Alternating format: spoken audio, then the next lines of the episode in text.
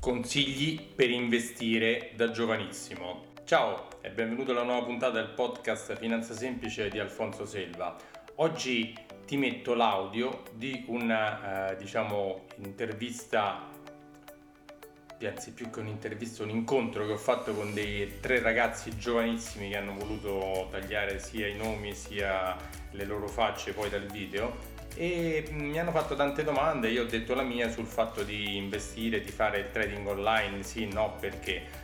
Ascoltala, è molto interessante sentire dei super giovani come la pensano e anche cosa io penso rispetto a questa cosa di fare trading o cose simili. Ciao, ci sentiamo alla prossima. Dimenticavo, prima di sentire questo incontro, l'audio di questo incontro molto interessante, vai sul mio sito www.alfonsoselva.it e scarica gratuitamente il mio libro Come investire i tuoi soldi senza sbagliare. Tante informazioni utili per non sbagliare ad investire i tuoi soldi. Ciao! Vai, tanto piacere, io sono Alfonso. Ciao a tutti e tre. Avvicinatevi un po', se no si sente malissimo, più vicini allo schermo che... Ok, ci sente? Sì, io sento un po' lontano, ma senticchio. Allora, vai, cominciamo. Che volete fare? Volete fare un po' di domande? Volete raccontare una cosa in generale? Volete come vogliamo fare? Vorremmo essere un po' informati su questo mondo, diciamo. Questo mondo, quale? Non lo so, sul trading o sugli investimenti in generale. Allora, facciamo così. Io vi dico un po' quello che faccio io e come la penso. Poi voi mi fate delle domande, va bene? Va benissimo, dai. Allora, io sono contrario al trading. Ok. Per una questione di base, perché tanto il 99% delle volte si perde. Questo come statisticamente provato. Voi come mai volete, a parte che siete, diciamo, non potreste neanche farlo perché non siete neanche 18 anni, no? Però per capire come ci siete arrivati all'idea di voler fare trading. Ho parlato un po' con i nostri amici, comunque io già qualche mese fa, conoscendo il Bitcoin, un servizio delle Iene, mi sono un po' informato sul mining e mi sono fatto un po' di calcoli se conveniva in Italia così e non conveniva per il fatto dell'energia molto costosa e delle scatole video che ormai non se ne trovano più quelle potenti, e sempre vedendo queste cose YouTube con i suoi algoritmi ha fatto vedere delle pubblicità sugli investimenti e da là ho scoperto questo mondo. Okay. Ma chi ne ha parlato su YouTube? Sono curioso di sapere. Non me li ricordo, però sono sempre le solite pubblicità, quelle pubblicità che si vedono sempre spam, che stanno tutti a Dubai con il Lamborghini. Sì, è vero, quella roba là. Fai 4.000 euro al giorno. Chi non lo fa siamo tutti scemi, praticamente. Sì. Solo loro sono intelligenti. Basta che compri il suo video corso. Basta che compri il video corso. Certo, così loro diventano ricchi e tu rimani povero. Guarda, allora, se uno vuole investire veramente dei soldi, quella è la maniera più veloce per perderli. Investire i soldi vuol dire fare un programma, un progetto a lungo termine, dove l'obiettivo principale è quello di mantenere il capitale e nel tempo di farlo crescere comunque.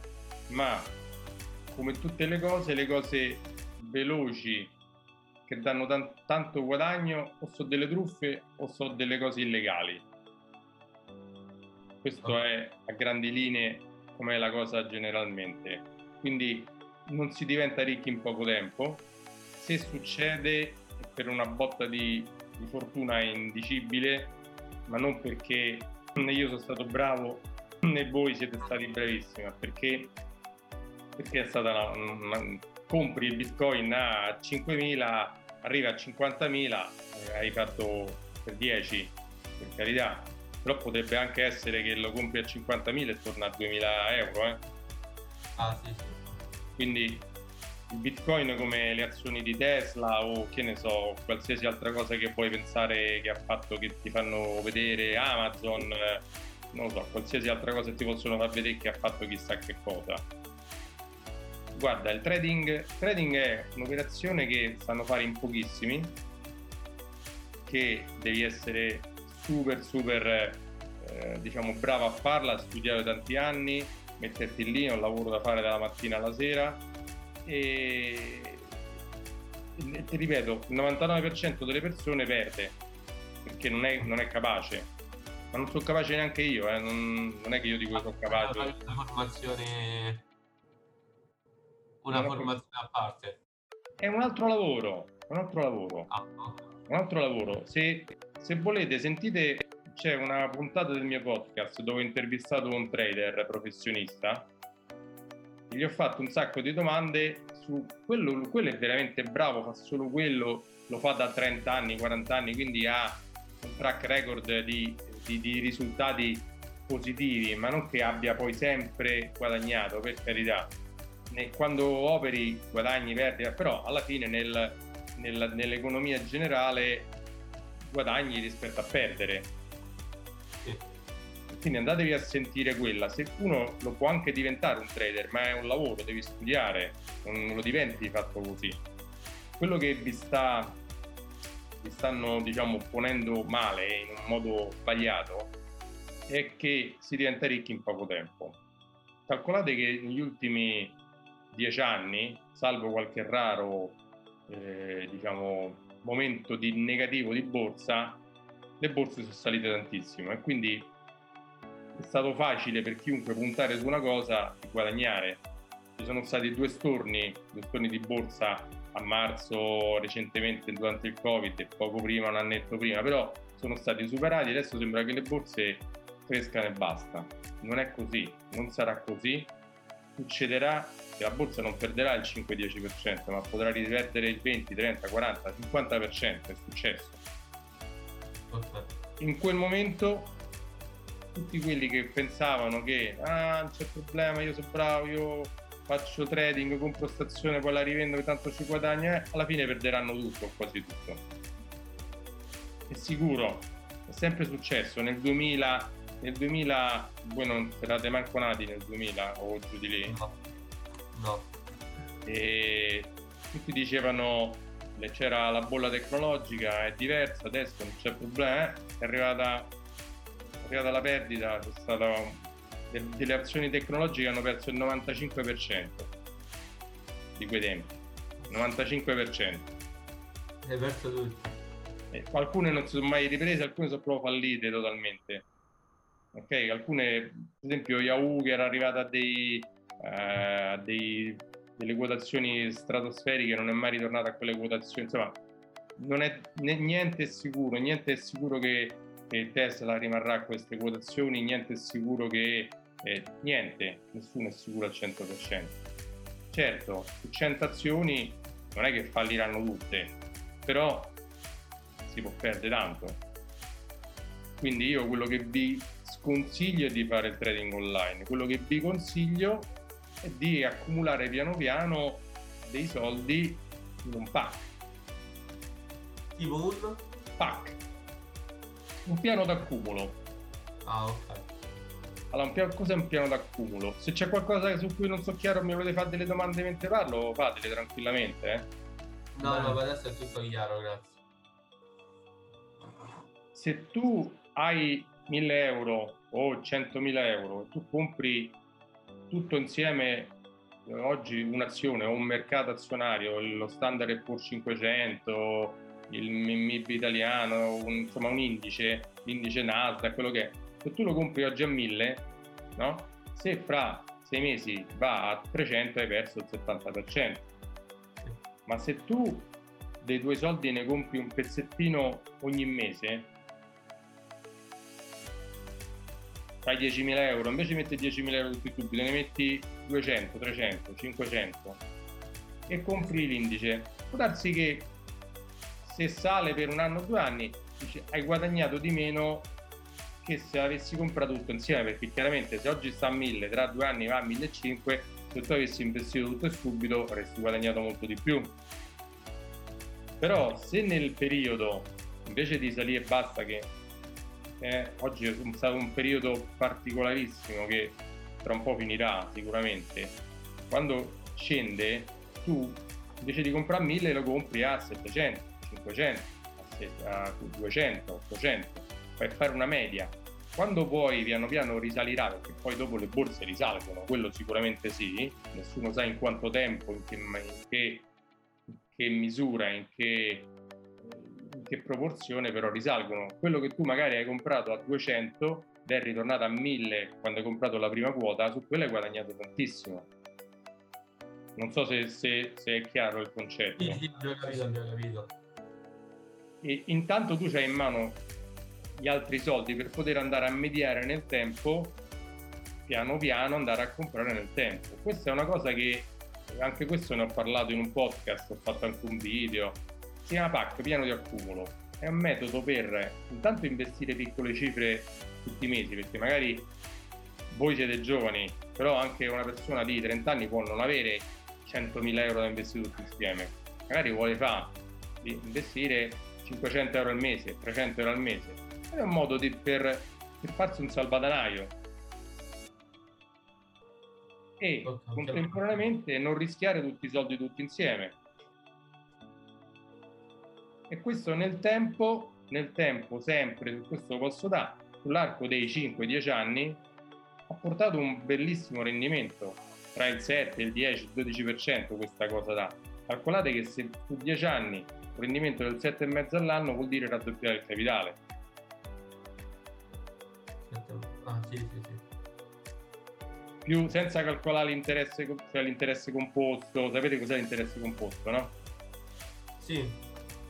Gli interessi sugli interessi. Se tu investi oggi 1000 euro, a fine anno ce n'hai 1050, li lasci lì, il prossimo anno prendi il 10%, non solo sui 1000, ma sui 1000 più i 100. Quello è l'interesse composto, che sembra una cosa stupida, ma negli anni fa diventare il capitale enorme. Quindi però sono piccole percentuali all'anno. Sono piccole percentuali, sono quelle, guarda, i grandi patrimoni delle persone che hanno tanti soldi non li rischiano per guadagnare il 100% in un anno, li puntano per fare dei guadagni di 3, 4, 5, 7%. È una media, perché magari hai 100, una parte guadagni un po' di più, su una parte guadagni un po' di meno, su qualcosa perdi, però alla fine cresce.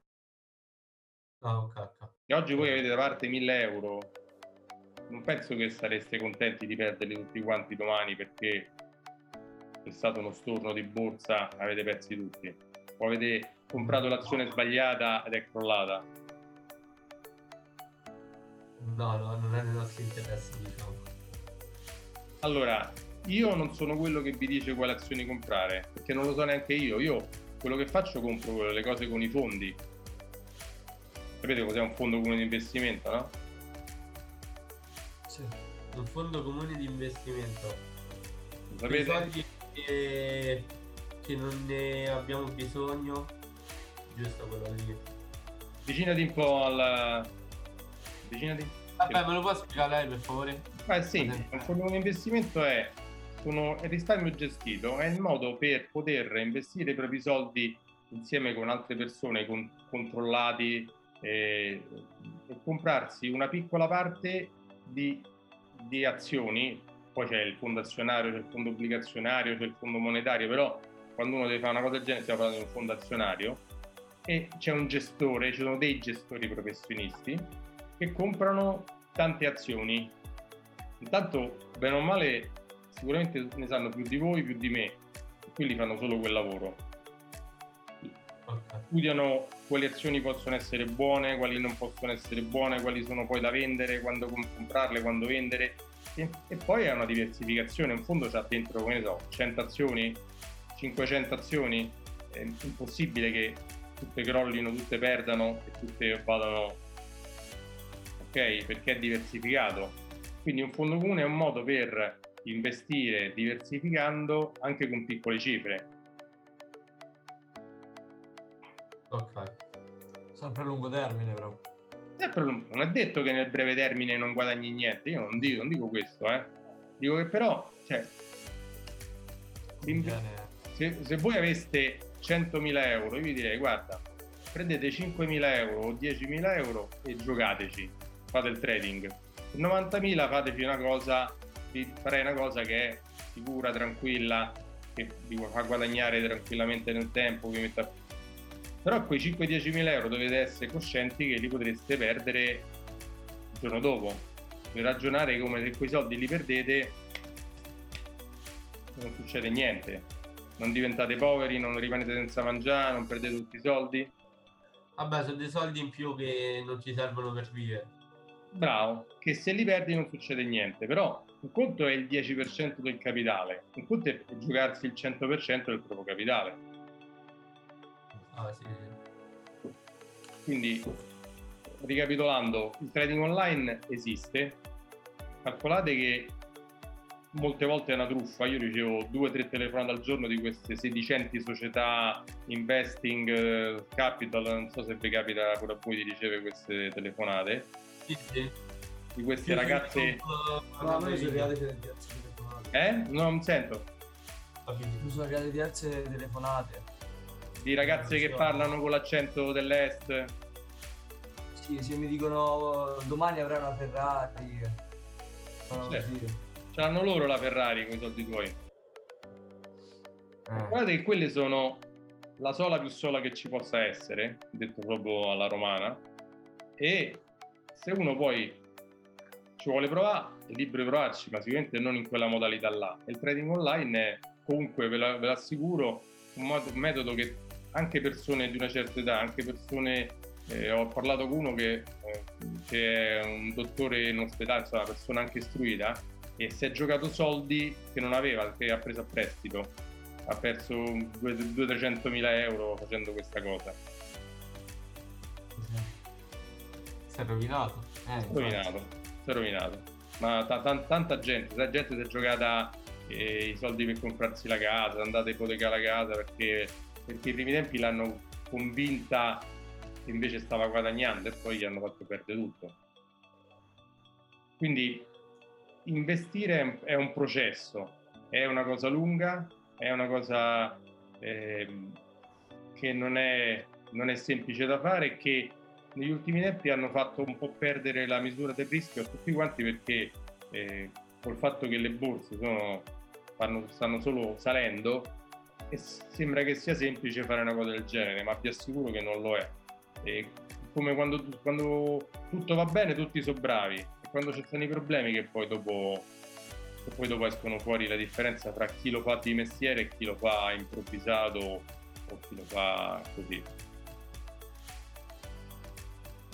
Infatti in 4 giorni, mo così, studiando un po' i grafici così, tramite il conto demo di eToro, siamo riusciti a generare, io tipo sono arrivato a 240 euro in 4 giorni. Però vabbè, ho investito 7.000 euro di capitale col conto demo, però sì, i miei ce li sono messi. È sempre diverso quando entra un conto demo e un conto vero, sicuro che di solito si vende quando si ha paura e si compra quando si è avidi, e questo è lo sbaglio più grande che si può fare. Infatti i primi 2 giorni stavo perdendo tipo il 5%, perché ho aspettato che si abbassassero le quotazioni per comprare. Infatti i primi 2 giorni stavo a perdere, stavo in rosso. Poi dopo 2 giorni sono salite e sono arrivato fino a 240 euro di guadagno. Ma invece è vero che è così facile rubare i portafogli? Questa qua è una domanda mia così personale. Così facile rubare i portafogli tipo del Bitcoin? Ho sentito tanto le Iene, un servizio proprio su questo. Allora... quando tu ti compri Bitcoin, di solito quasi tutti li lasciano sui wallet dove li comprano o sugli exchange, e quelli sono bucabili, se craccano il wallet. È successo anche a wallet famosi, ma generalmente l'hanno fatto su valute alternative, non su Bitcoin. Hanno fatto sulle altre, su quelle che io e tante altre persone chiamiamo shitcoin. Cioè le criptovalute che secondo me non valgono assolutamente niente, a parte Bitcoin. E... vabbè, adesso vale il Bitcoin e l'Ethereum per adesso. L'unica, quella differente da tutte è il Bitcoin, le altre hanno tutte altre caratteristiche che non sono il Bitcoin. Vedete, ho fatto diversi podcast pure su questi parlando della differenza tra il Bitcoin e le altre criptovalute, quali sono, perché, quali sono i vantaggi, gli svantaggi. Comunque il concetto è questo: se tu c'hai 100 euro te li metti nel portafoglio e te li porti in giro, ti può essere che te lo rubano, no? Se tu c'hai 100.000 euro magari non te li porti in giro, se c'hai ancora più soldi li metti una cosa super sicura in banca. E così anche ci stanno dei metodi o delle società che invece sono molto molto sicure, anche ti danno anche la garanzia che se te li rubano te li ridanno, perché hanno delle contromisure sul fatto che non vengono craccati o comunque sono anche assicurati. Il 99% no, sono quei 3-4 wallet super importanti, super affidabili, che invece sono poco sicuri. Okay. Se no c'è sempre la possibilità di prenderti la chiave privata, di prenderti te, poi però se ti perdi la chiave privata poi ti sei perso tutto quanto, lo sai, no? Vabbè, solo se perdi la chiave però. Ah, okay. Qualche altra domanda? C'è qualche domanda?